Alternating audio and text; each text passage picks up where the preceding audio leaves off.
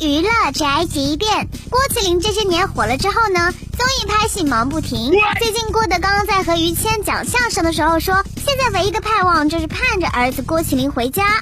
现在看谁都像郭麒麟。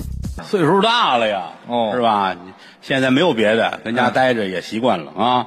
是唯一的盼望就盼着郭麒麟回家看看我去啊！啊，这倒是好家伙，好，这郭麒麟是真忙，啊，他没闲着。一天到晚这儿去那儿去，嗯啊，大半年没看见他。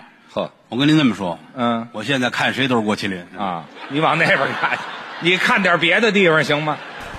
说白了，郭德纲这话不仅是凡尔赛式聊天，夸自己的儿子有出息，还有另外一层意思，那就是看谁都像儿子。嗯，还好于谦反应快呀、好有 智慧啊。这就是本台小范和巴拉报道，以上言论不代表本台立场。